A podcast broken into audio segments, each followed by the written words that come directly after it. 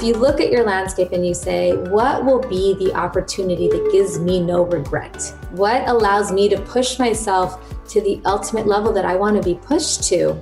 And being realistic about what that can be. And what am I unwilling to sacrifice? So, so defining all those things first for yourself and then going after your dream, I think is important. Hey everyone, I'm Yasmin Nouri, and you're listening to the Behind Her Empire podcast. I'm on a mission to showcase successful self made women who share honest stories and lessons of what it really takes to create the life you want and build your own empire. I want to welcome this week's guest, Shilpa Shah, to our show today. Shilpa is the co founder of Cuyana, a fashion brand that marries luxury level branding with premium quality and accessories, offering fewer better things to women at accessible price points.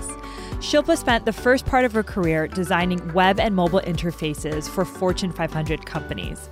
Although she was passionate about design, it wasn't until she was pregnant with her first son that she felt empowered to do more in her life. Unsure what that right next step was, Shilpa decided to apply to business school at 32 while having a two and a half year old at home. Good thing she did because through the process, she met her co founder Karla, and they were inspired to create an affordable luxury direct to consumer brand, which might sound like the norm now, but they were true pioneers in this space in 2011. Today, they've grown their San Francisco based company profitably despite taking funding of more than $30 million. Cuyana has been recognized as one of the most innovative companies in America and continues to have a loyal base of customers and strong celebrity following. We'll talk to Shilpa about building a strong brand that is largely driven by word of mouth why the concept of work life balance is BS, and how the company navigated multiple challenges from raising money from investors who didn't understand their concept to now restructuring their business in the pandemic environment that we're in today. Welcome to the show, Shilpa. I'm so excited to be here, Yasmin. I've heard so much about you through mutual friends and colleagues, and then also your other podcasts. It's it's a real pleasure. Uh, thank you. It's amazing how small the world is. I know we talked about this before the interview, but I came across an article you wrote probably two, three years ago about motherhood, entrepreneurship, what it was like to have kids and start a business. And I'm excited that we finally crossed paths and are able to dig more deeper into the topic. So I know this will be a good one for our listeners. So thank you again. Yeah, absolutely. I I always say that amazing women find each other. So it's nice to to have this time to really connect in a deeper way. Absolutely, and it's such an honor. Well, on the podcast, we always love to start from the beginning. And I think it's really important for you because you've credited so much of your work ethic and resourcefulness, which as an entrepreneur is very helpful, uh, to your parents who immigrated actually from India and Uganda. So I would love to hear more about your family life and childhood. Absolutely. I, I do totally think that that's the right place to start because I would not be who I am without that history. And later in my life, when certain decisions were presented to me or, you know, options for me to explore, it was not lost on me the opportunity that I've had to be here in this country, to have this education, how much my family had worked for me to have this moment. I like to kind of start with my grandfather on my dad's side. You know, he, even growing up, was super poor. His family had taken opportunity to go to South Africa, his older brothers to actually work. So British colonialism kind of from the beginning. And a teacher recognized his intelligence and encouraged him instead of trying to go be a shopkeeper that he should go to college and he actually spent it was 4 rupees a month for him to go to school one rupee that he actually got as a scholarship one rupee that he got as an endowment and two rupees that he begged for every month and so through his hard work working hard there in, in, education. He got a great position with the British government, but then still taking a leap of faith. He's kind of the original entrepreneur, going to Uganda, taking advantage of that opportunity, and then so on and so forth. My dad did the same thing, went to Imperial College in London, and then came to the US. So I, I say that we're in America by the British imperial bounce. Um, yes. I love that. Yeah, going through four continents for me to be born in Los Angeles.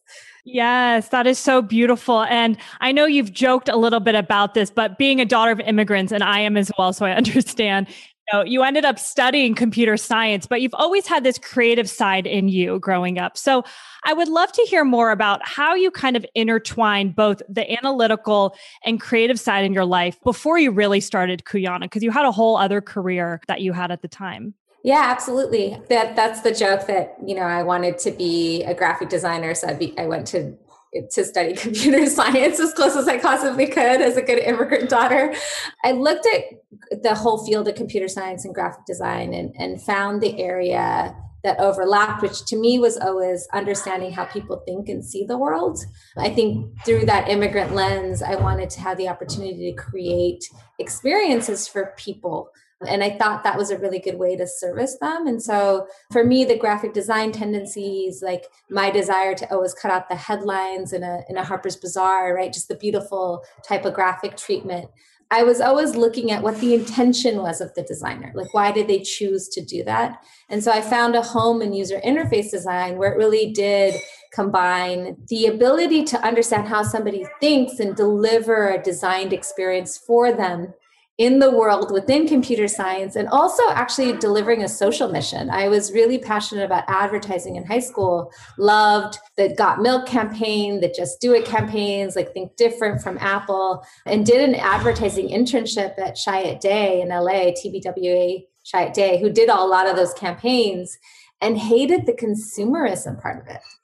Yeah, I actually wanted to design to help make people's lives better rather than designed to exploit towards a consumer product, which is an interesting thread as we get to Cuyana since I ended up in consumer in a very direct way. But the creativity of, of taking the entire process of understanding how someone thinks and, and translating that into a physical experience is what I loved. So it was really the converging of all of those different fields that allowed me to really feel my creative passion. Yeah. And it's so beautiful to hear how early on you really knew what you enjoyed and you were in this world that you could really create in terms of user interface in uh, web and mobile.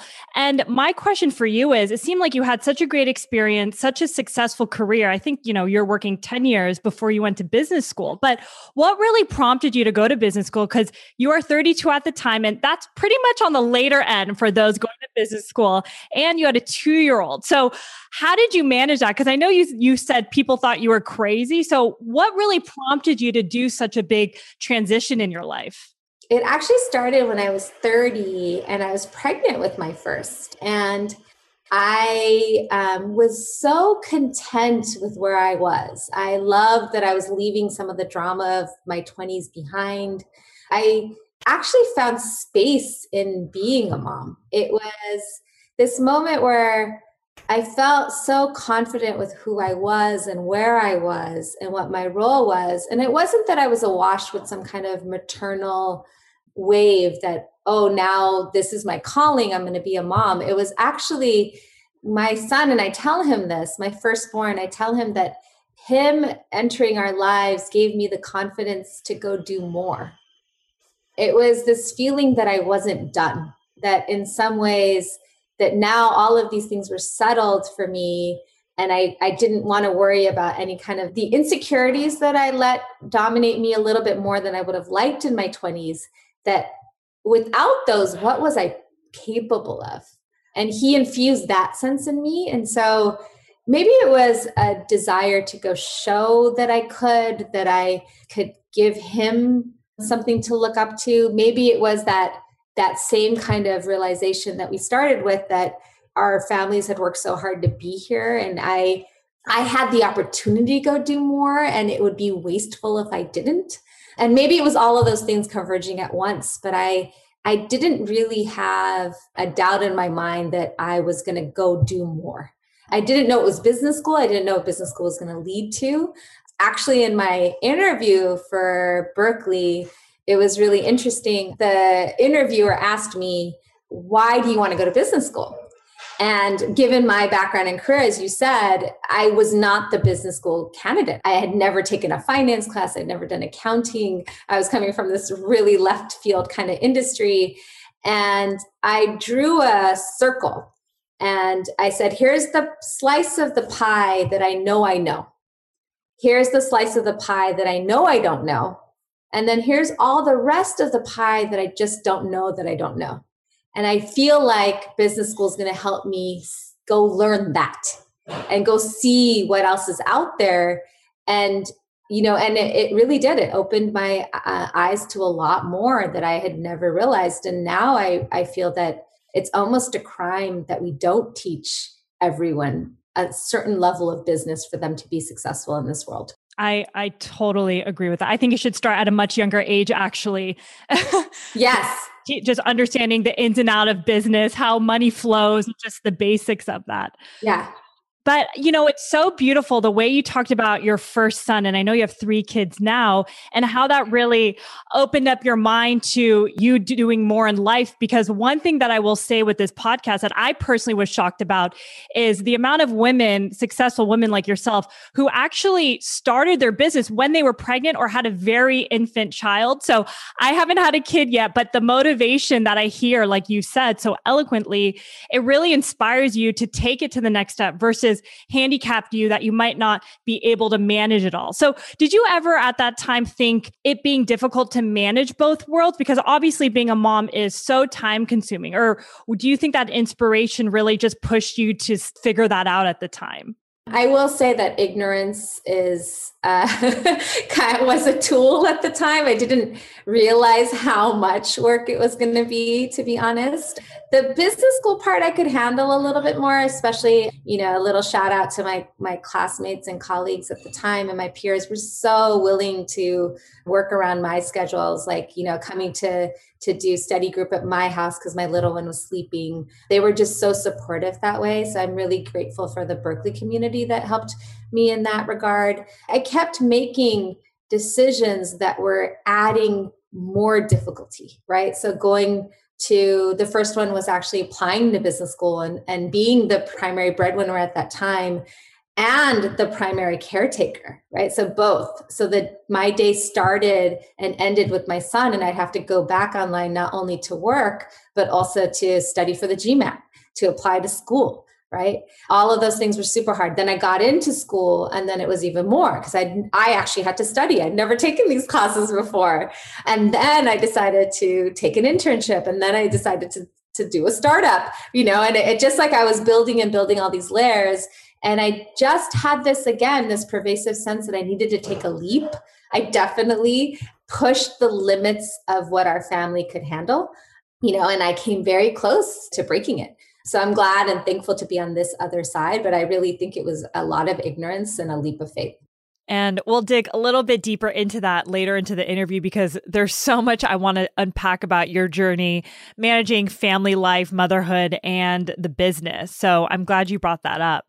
But switching gears a little bit, you go to business school, and I know in the process of you applying, you actually met your co founder, Karla. So, can you talk to us about how you guys crossed paths? Because I know it was pretty serendipitous, and really how the idea of Cuyana came to life? For sure. So, I met Karla on a tour of Stanford when she was a second year and I was a prospective student. And I wasn't even sure that business school was right for me.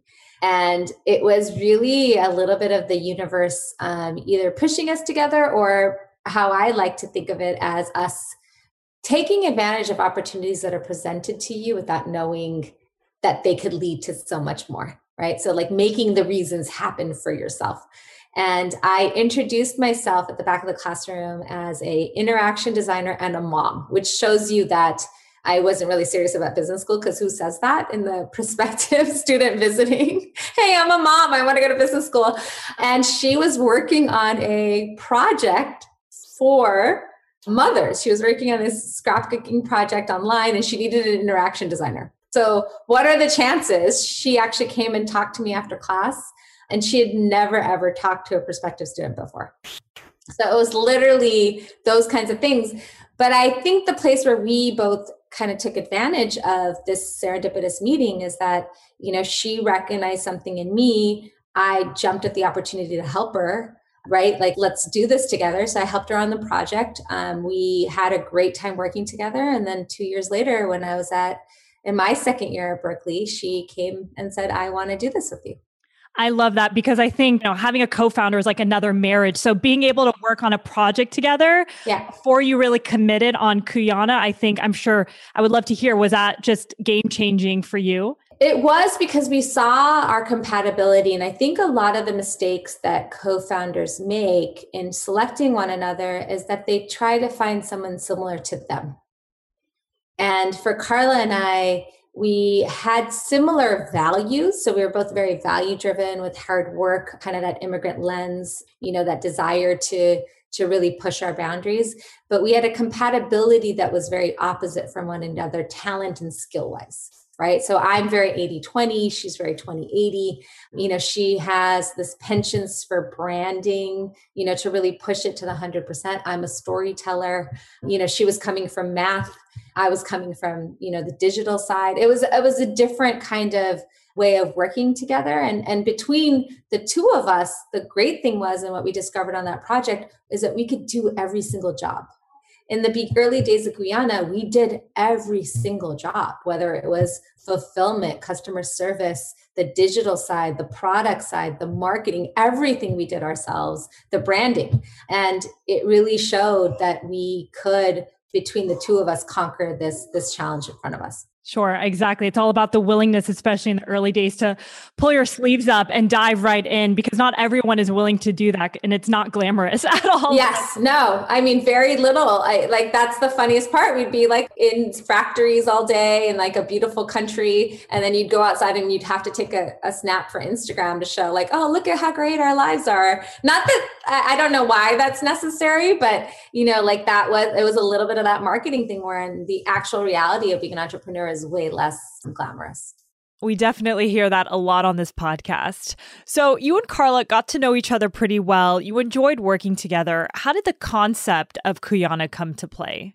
Karla had this really strong commitment and desire to build a fashion brand. And she knew very clearly that a brand was going to be where the most equity would come for a consumer based company and that was very early you know like people were not talking about brands at the time. Inventory laden businesses were not popular at all with investors. She knew she had a very clear vision that way. What was less clear was how this was going to be received by the customer how it was going to be messaged to the customer. Once you get past the the kind of beauty and the products of it how are we going to tell this story and build this in a very crowded space and so that was part of the place when she brought this idea to me that I loved, right? Because this was a user experience that touched digital, that touched physical, that touched consumers in a very direct way. And many of the projects that I'd worked on in my previous careers were so removed, like they required you know at the agency side it required another client to put it to market or on the disney side it was just you know like user experiences for something that was very well established, right? Whereas this was new. We could tell customers, take them on a whole journey, step by step, customer by customer, which is really challenging, right? When we're having these conversations, this is 2011, we're coming up on the, the 10 year anniversary of Cuyana. Um, this summer, and we're having these conversations. D2C wasn't a term. There was no idea of direct to consumer. Nobody was starting brands at that time, especially not online right? I mean you find out later that many people were incubating similar ideas but we were we felt very alone. We were we were doing all of these things for the first time. With this really strong and that's the value thing this very strong shared value that we wanted to make a difference in the women's lives that we were going to provide these products to and to the people who are making the products. That was the one thing that was very clear to us having a really clear mission and why, even if you don't really know the exact business model, will be your driving force, right? And your North Star in those very early difficult days. You know very clearly, and I give this advice to other entrepreneurs, what you can and cannot compromise. So you have this part of it that really cannot change, right? So no matter what you do, that has to stay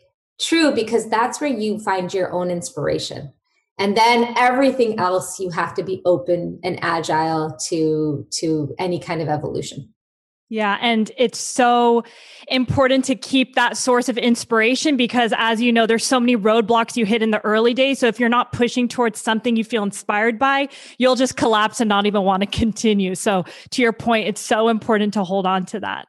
And one thing I thought was interesting about the early days of Cuyana was the first two years of your business was really focused on nailing the supply chain and really figuring out your business model. You know, I think a lot of people think starting a business and launching your product, website, or service happens in like six months, but you guys really took two years before anything was live. So, can you kind of talk to us about that specific timeline and what you guys were really nailing in those two years? So, we were selling products from day one essentially. So in May of 2011, we made our first product, which was the Panama hat. But it was in the way we sold it was really about learning. So our whole idea was okay, we have one product. This one product is going to do a, be a proof point to product market fit right? But before we launch a brand, it's going to take some time. So we went country by country, we did product by product. We had to prove a lot of things. Was this product a higher quality, well made product going to be well received? If it is well received, are they going to buy more of this product? Are they going to buy the next product that's radically different from the first product? Are we able to sustain the supply chain if they do buy these products right? So there's lots of questions. Yeah and how are we going to fulfill this? Can our suppliers continue to make these products as they scale? Will the quality be the same? And the one thing that was different i think about the Cuyana journey is that many other brands were doing these very hype launches without having those questions answered. And they were hoping that the customers would forgive them when they made mistakes. And so for us, we we really thought that it was important that we had enough products, enough product quality, and enough to back up the brand before we ever marketed ourselves in a, in a big way. It was really important to us and I think even for me, I'm I'm launching a new business, and you know, so much of being an entrepreneur is your own impatience. But then you have to remember you need to do things properly and lay the foundation before you really turn that knob on, like you said. So hearing your journey and the patience you guys had and really the questions you asked, I think is a reason why you are still a very successful company 10 years down the line because you thought about it from the early days. It was, I mean, and now hindsight's 2020, right? At the time, at the time, there were moments where I was like, you know, Karla, we have, you know, like we would launch a new collection and there were certain pieces from the old collection that Karla would say, let's take those down. And I'm like, but if we have products to sell, why wouldn't we sell them? If people are still buying them, why would we not sell them? And it was really about this assortment and how the brand flowed together. And you know and now in hindsight you're like oh that makes perfect sense because we're about fewer better things. But in in the early days when you don't know that right you're figuring everything out it was really hard. You know there are lots of you're challenging. That's what makes starting a company so hard and this is what i think you're gonna you're gonna find for yourself as you as you build more and more businesses. This is already one of them. So you're talking about building your next business. As you build more and more businesses you realize that what makes it hard is how much you challenge everything because you don't know what's working yet and you don't know why is it working because the product is good? Is it working because we marketed it well? You know is it like what what is it? And so you're always challenging everything and later you realize okay this is what works for us. Let's keep going back to that as we innovate and, and, and evolve further that is so helpful to hear. And it actually takes me to another question that I want to ask. And you guys were very early in the luxury direct to consumer space. Like, like you said, now everyone is familiar with this concept and you see a lot of businesses in this space, but you were really first to market or in the early days of this entire concept. So educating the customer and creating that messaging with them for them to even understand what you're providing, I know was really tough. Like you said, it took some time to finesse. And I know at some point you really nailed that messaging. So, can you kind of talk about the importance of how you created that education and really how you got to that messaging that really took you guys to the next level? It was a lot of deep work. We applied quantitative analysis, qualitative analysis. We did user research which was my bread and butter. So we did a full ethnography. We went into women's homes. We asked them about what they had in their closets and why. We asked them about what were their treasures and why if they you know if they had a, a, box of things that they would take with them what would be in it? And why would they keep those things? So we did a lot of deep work user analysis. We would sell at every festival. You know we were right there with our customers doing research all the time. And so we would watch as a woman would come up. And i love this story. She'll try on that panama hat. She's checking herself out in the mirror she's seeing what it looks like and you know karla and i are rattling off like this is hand woven and they have to do it in the morning and otherwise the straw draws out and it goes you know from the inside out and it's made in ecuador by women and people call it the panama hat but it's not. It's actually an ecuadorian hat. Um, and we would tell them all these stories and they're not paying attention at all. They're just looking at what the hat looks like on them.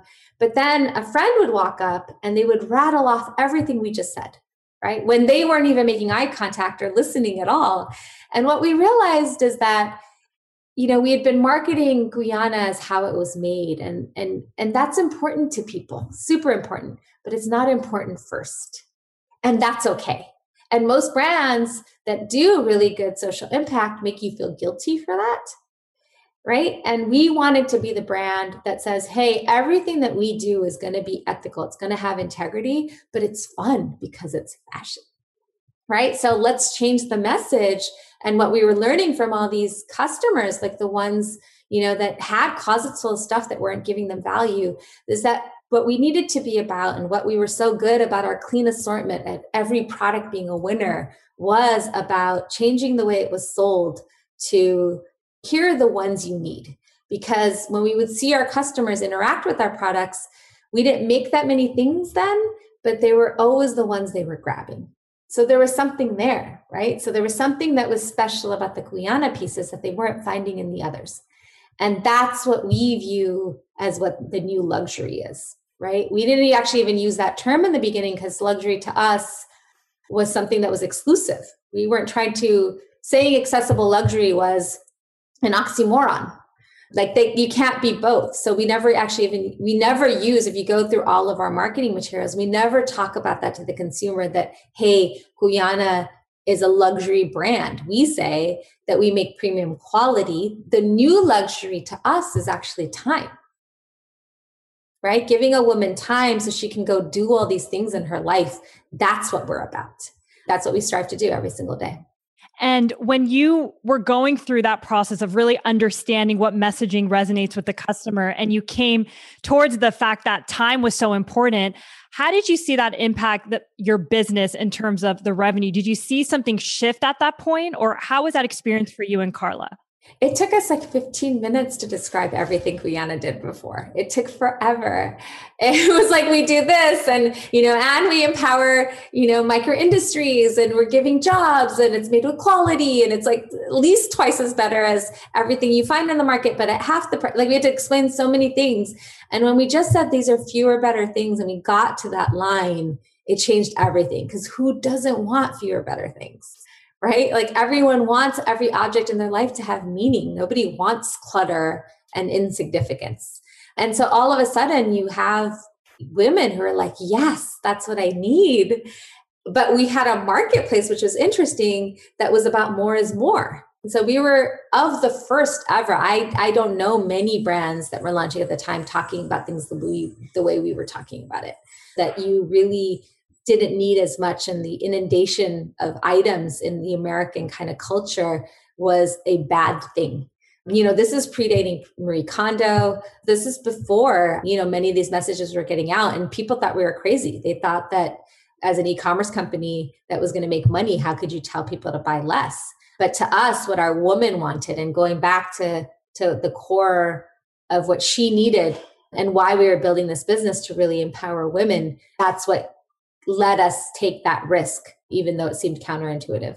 One main theme that I would say is just you really involving yourself with the customer, right? And you're getting very much in the nitty gritty, whether it's or closets or fairs. And I think for any entrepreneur listening, right, just be really close to your customer. Just listen, listen to what they're doing.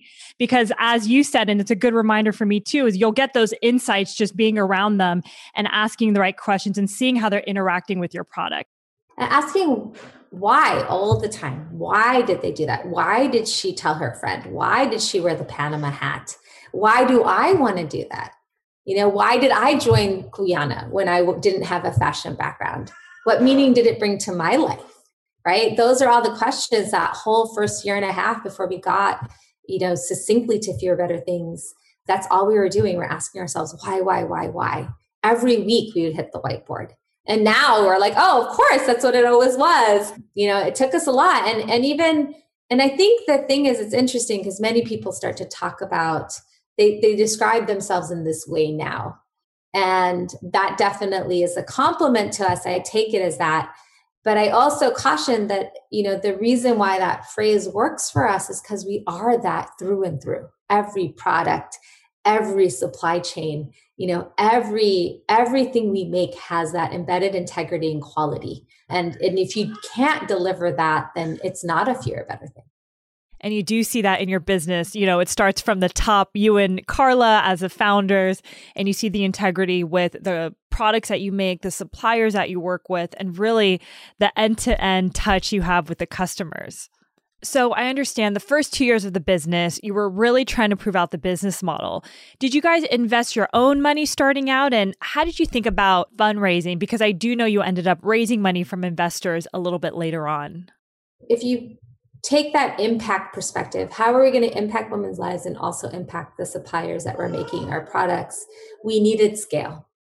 And the only way to get to scale was to raise money. On the supplier side, we could not give them the business that they deserved unless we made more of it.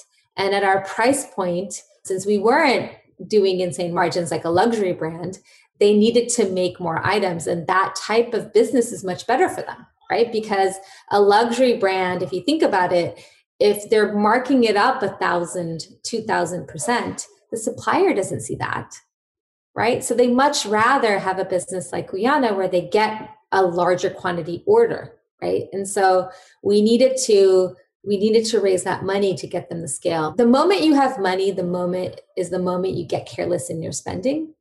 And so we in the early days it was a 25k check from karla's dad 25k from my dad because i still had business school loans as did she.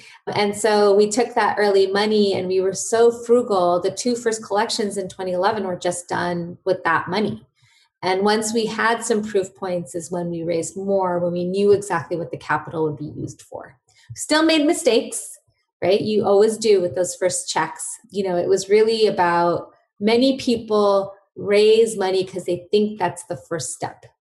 But it really is understanding your business in order to raise the money to fuel your next step. That's really the perspective we took. Nowadays, it's kind of like an arm of excellence when you raise these large rounds of funding. When in retrospect, you know, everybody has a different growth strategy. So it works for some companies versus the other. But I think it's important to talk about building a sustainable business and when to raise the right capital again, every business is different, but I love the path that you took. And you know, you also talk about raising a little bit of capital and really creating a business that sustains itself. So, can you kind of talk about what that means when you talk about sustainability in your business? It's an analogy that works really well in a tech company that you can spend, spend, spend, spend, spend, and then eventually your software becomes so successful, your digital product becomes so successful that you don't have to spend more on the development and the the making of it in order to to reap those profits. When they apply that philosophy unilaterally to other products it just doesn't work right? Because the businesses that we're making and creating especially in consumer that are not digital require a lot of overhead. They will consistently require marketing it will consistently require raw materials to make the products themselves right? And so there's this mindset in kind of the valley with raising money that you should spend up to your lifetime value. And it just simply doesn't work. So a business to sustain itself has to be profitable on first purchase. It doesn't make sense otherwise. And when you look at these kind of financial models, any business that cannot achieve that in a certain amount of time is almost destined to fail because the economics just don't work. And so we were very conscious from day one. You know, our earliest financial pitches to investors were unit economics based. Here's what the CAC is. Here's what the repeat rate is. We never actually even got to the attrition because how could we even assume how long they would be with us? right? We hadn't proven that. And so that has been the philosophy from day one. Maybe it's, you know, our immigrant upbringing. I don't know. It just never really made sense to us to spend more than we make, you know? And so when we do that, you know, with time, of course, it's, you know, like we had to take capital to get that scale and reach those economies of scale. But it wasn't on the actual marketing that we felt that we were being irresponsible. And I'm curious, how was your fundraising experience as a company so focused on unit economics and profitability from day one? Did investors resonate with that topic? And also, was it tough to get your point across because the company is for women, by women? Was it hard for investors to really understand the concept since so many, you know, even to this day, are mostly men? It was really hard. And not for i think a lot of times when we talk about the you know women raising money and the fact that there's only 2.6 or 2.7% depending on the source of women that receive venture capital it's not because people are sitting in the room and saying oh you know what? I don't like women. I'm just not going to give them the money right? Like it's not coming from that place. It's coming from a lack of understanding of the female consumer in our case, right? They just weren't, they didn't relate to the problem. And, you know, men who the majority investors are, they can go back and repeat buy a shirt and it still fits the same way. We didn't have those options before a Cuyana, like before the era of direct to consumer. You would hear women all the time saying, I should have bought two of something because you can never buy it again right? And so those are the kinds of problems. And so when we would we would pitch to them they just didn't get it. They didn't understand. So a lot of it's just a product market understanding uh, women you know kind of to the top of us talking about business education. We are not empowering our women to understand the business and economics early. We don't empower them to understand the computer science and the analytics. This happens very early where women opt out, right? Like little girls opt out because they think they can't do it.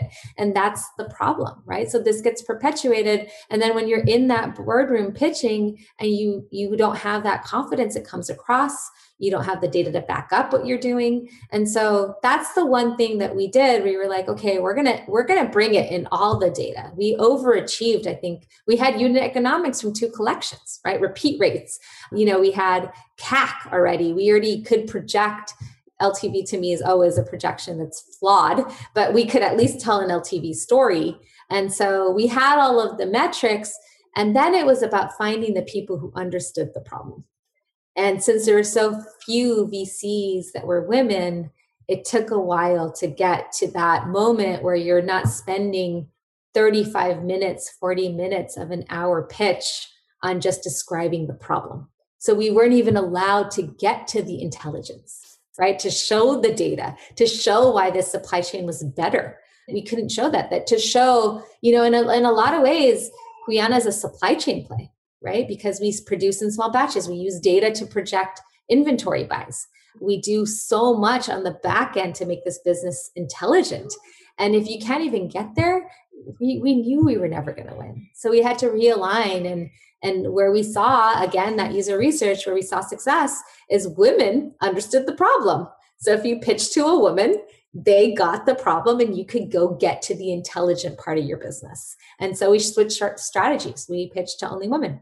Looking back at those days, how many meetings do you think ended up turning out as rejections when you were pitching to investors?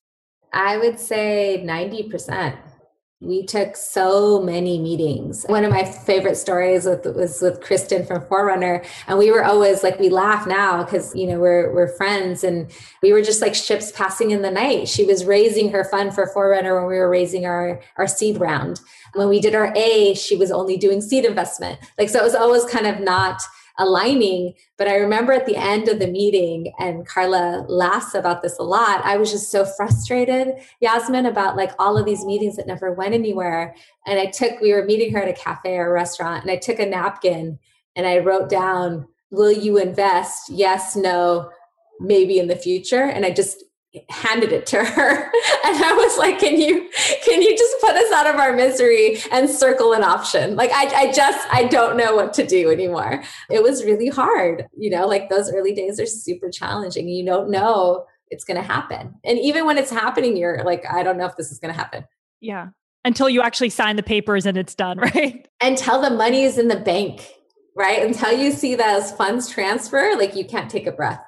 Yeah, and you definitely uh, see that with acquisitions too. You just never know until it is officially signed. And like you said, the money's in your bank account. Because when I was in my finance days, you would just see so many deals get so close. We spent so much time and it would just fall, fall through. So that definitely resonates. Thinking about those challenges that you were experiencing with Cuyana, especially when you were building it out, did you ever think twice about getting involved or think about potentially quitting?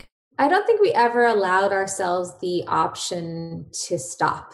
It was either the money, the challenges, like they were going to be so insurmountable, right? Like we couldn't put food on the table. I mean, I, I would even before we would stop, I would have Karla move in with me. You know, like if if she couldn't pay her rent, that wasn't an option. We were committed to the very end until we were forced to do otherwise. And I think that's the you know the luxury we've had as first generation immigrants in this country that you know we could always go and ask our parents right? Where our parents didn't have that luxury. And so we didn't provide ourselves that same out. If we made this commitment i took my parents money right? And and that was not lost on me. I remember you know being in india it was my first collection with Cuyana. I had to take you know, my six month old. I had to take my three and a half year old. I had to take my husband. You know, like going to India, I couldn't not see family. I had to take my mom. And I remember my mom telling me, like, this isn't, you know, you know, and no, it's only twenty five thousand dollars, you know, but this isn't play money. Like, what are you doing? You know, and I was like, Mom, taking your money is is an indication that I'm not playing, that I'm committed to this beyond, right? Like I, I don't I don't take your money lightly that idea was not lost on me. And I just don't think we would give up as a result. Yeah. And do you think your parents, you know, obviously being you being first generation immigrants, what were their thought process around you kind of leaving this successful career with young kids at the time and really jumping into this entrepreneurship journey? Did they understand? Like, what was their perspective? Because now I'm sure they're so proud of you, but, you know, I'd love to hear your perspective on what that was like in the early days.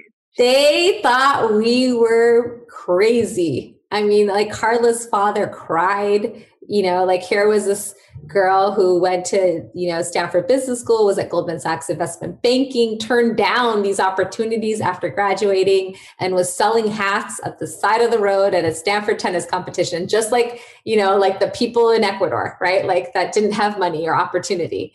My mom, I mean, she just thought she didn't understand it at all. Why would I add all this hardship? You're married to a doctor.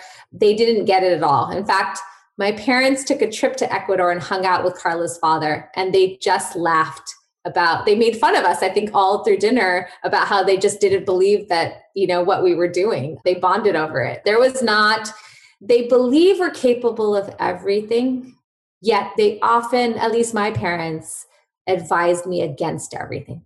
And I think it was really to protect me from the same American dream that they offered me.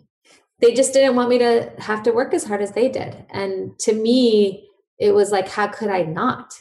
That's so interesting to hear the way you said it because thinking about my own journey, my dad also moved to America from Iran with not much and has created multiple businesses for themselves. But I will be the first to say that as a family, we've seen the struggles, right? We've had really high highs and we've had low lows. You know, that's the life of an entrepreneur. But whenever I wanted to kind of jump into that world and take that risk, it was always like, you're not ready yet. You know, don't do this. You have a great job. You're getting promoted. You're making good money. And witnessing the way he's built his life, I really wanted to do it for myself. So I think, like you said, they're looking to protect us. And I think you really don't know until you do it yourself. So it's just, it's always fascinating to think about. It comes from a really good place but they advised against i basically did not take much of their advice with any of this because they're i mean at one point my mom told me I should be a woman of leisure, right? Like I was applying to Harvard Business School. I, I went to visit. I didn't end up even applying because it wasn't the right place for me. But I called her after. I was like, "Oh, your your daughter just visited Harvard," you know, and she said, "No joke. I pray you don't get in." And it's not because she was hurtful or being mean, but you know, in her mind, she didn't want me to have to go live in Boston and work hard with young kids, right? Like she didn't she didn't want me to have a tough life. she meant well. I hung up on her. she did mean well. totally. And I feel like in those early days, you just need those blinders and just kind of keep people close to you who are, you know, supporters of what you're up to and just kind of not look elsewhere if you're not getting that encouragement because it's tough. It's tough. And you have to be okay with failing.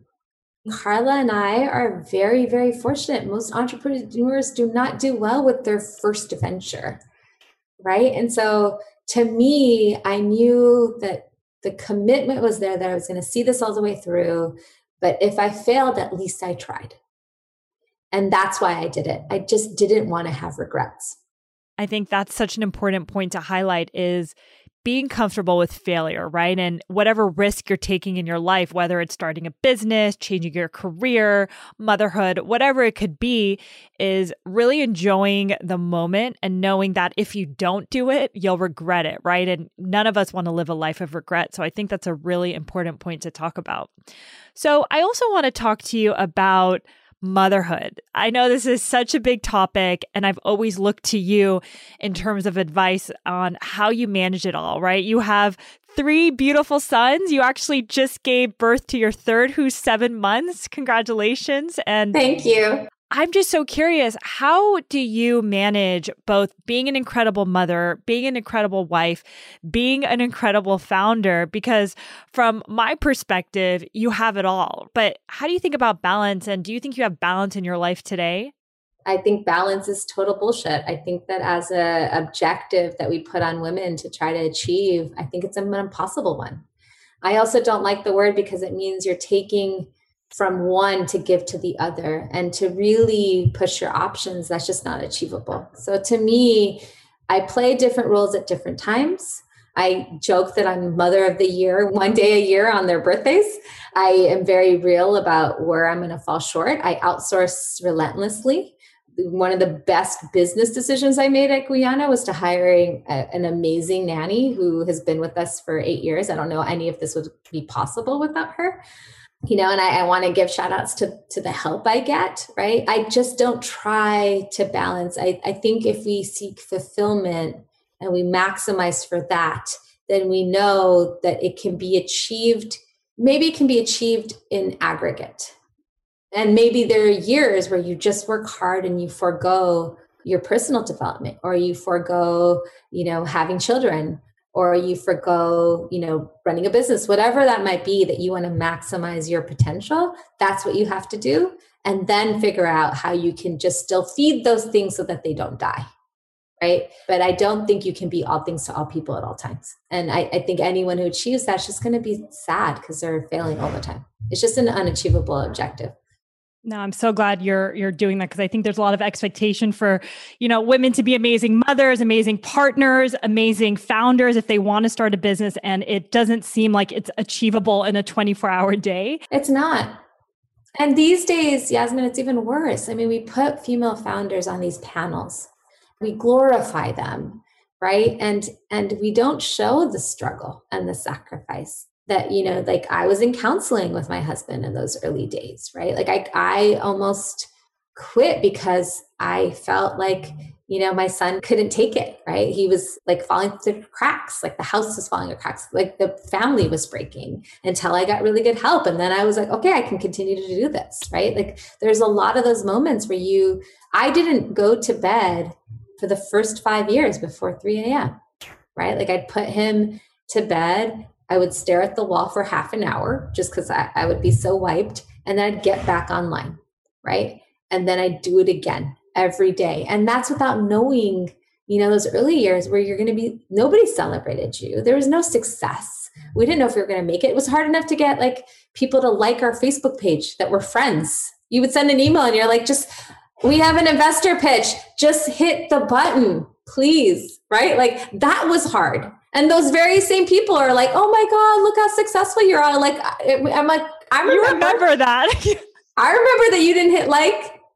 You know, like I, because Karla and I knew every order. We would call each other, like, "Oh my god, today's the day that someone knew that we don't know ordered from us." Like that's like was such a breakthrough. And then Karla would be like, "Today's the day." This person, I'd be like, "Oh, that I know her," right? Like it was like we were just waiting, and and and to do that day in, day out and never get the accolades, right? Like putting these women on panels and not representing that is a disservice to other female entrepreneurs we have to we have to show the full picture and that is the mission of the podcast is to talk about the realities of entrepreneurship and what it takes to be a founder because to your point I think a lot of it is glorified.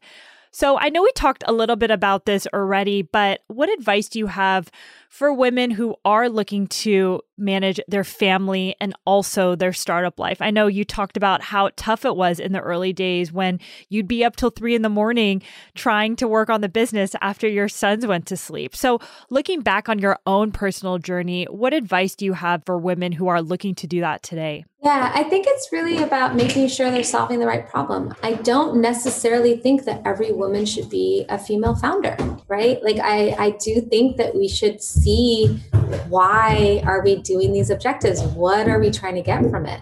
I think starting at the top, like what problems are they trying to solve? And if there's something that's fueling them, and I hope it's not the glamour of it, right? That, oh, I want to be on stage two, like so and so, I want to be on the cover of a magazine, because that can't be your reason. So you have to figure out deeply as to what, if you look at your landscape and you say, what will be the opportunity that gives me no regret? What allows me to push myself to the ultimate level that I want to be pushed to? And being realistic about what that can be. And what am I unwilling to sacrifice? Like I was unwilling to sacrifice my family, right? I pushed it to the brink. I would have left, right? If I didn't find the right person to help us, I would have left. I would have had to. So, so defining all those things first for yourself and then going after your dream, I think is important. I think it's eyes wide open. And I that's the part that my mom in her praise now even when we saw the early success and we raised rounds of money she didn't relax. She didn't relax until she saw that my kids were happy. You know like then she was like okay you know you got this. You're not going to screw up one or the other right? Because she knew that for me happiness needed both. That doesn't mean that that's the case for everyone so you have to really identify what fuels you and then decide. We should put other women on the covers of magazines too. Don't get me wrong. I think what we as founders have done is legendary. I know that the impact that we make and being part of that 2.6% provides an example to so many women. And if that's what you want to go go do, go do it. But also like don't we shouldn't diminish the other work that women do in the process. I agree. And that's beautifully said. I want to talk a little bit more about some of the challenges that you faced in the business with Cuyana. You know, you're 10 years into the business, and I'm sure there are multiple stories that you can share, but is there anything that comes to mind that you can share with our listeners and really walk through how you overcame it? The last two years has been incredibly hard um, you know just like from a macroeconomic perspective macro environment perspective and you know personally like we lost my husband's sister in february of 2019 so I, I you know you then those are the moments where you do have to say okay right now my family needs a different priority. And so i actually took a little leave of absence from Cuyana in the summer of 2019 to be at home to really help our family overcome this obstacle and I think those are moments to talk about too that there's certain times where you have to step away and that our identities are not only tied to these things that we've built. And I think as women, a lot of times we, you know, criticize ourselves that we're not being all things, right? Like, and I had to, you know, like look at myself deeply to be like, okay, who am I without Cuyana at this point, right? Come overcoming those insecurities that we still have are super important. And honestly, I think it was actually really great for the business too. I ended up coming back in September with a new renewed focus and new renewed mindset. You got to see what the business was like without me. And sometimes your your founder voices can be really loud and disempowering to the team. And so it was really nice to come back and say, okay, this is where I'm actually useful. This is where everyone else has it under control. They don't need my opinion here. And so trying to like you know, I still kind of as a mantra, as I'm deeper in it and further away from that leave, try to remind myself that, you know, like it's okay. You know, like if it's not the way that I think it should be done, it's okay. Like you need to be quiet now.